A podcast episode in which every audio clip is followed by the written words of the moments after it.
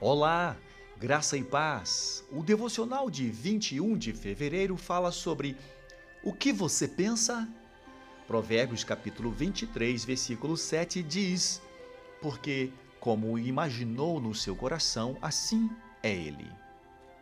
Quando Jesus andou sobre a terra, ele arrancou a cobertura da elite religiosa da época, os fariseus, que presunçosamente pensavam que, se não cometessem certos pecados, estariam bem. Jesus estava apontando para esses homens e para nós também as mesmas coisas. Ele estava enfatizando mais uma vez a importância dos nossos pensamentos, corações e atitudes. Isso porque o pecado não é meramente uma questão de ações e obras. É algo dentro do nosso coração, da nossa mente, que leva à ação.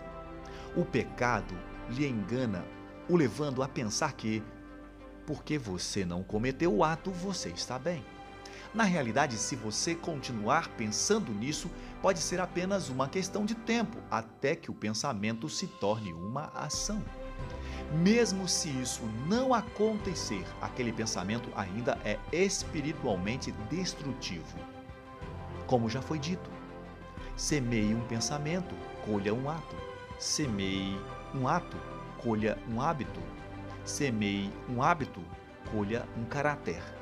Semeie um caráter, colha um destino. Tudo começa com um pensamento. Pense nisso. Deus te abençoe poderosamente e até a próxima.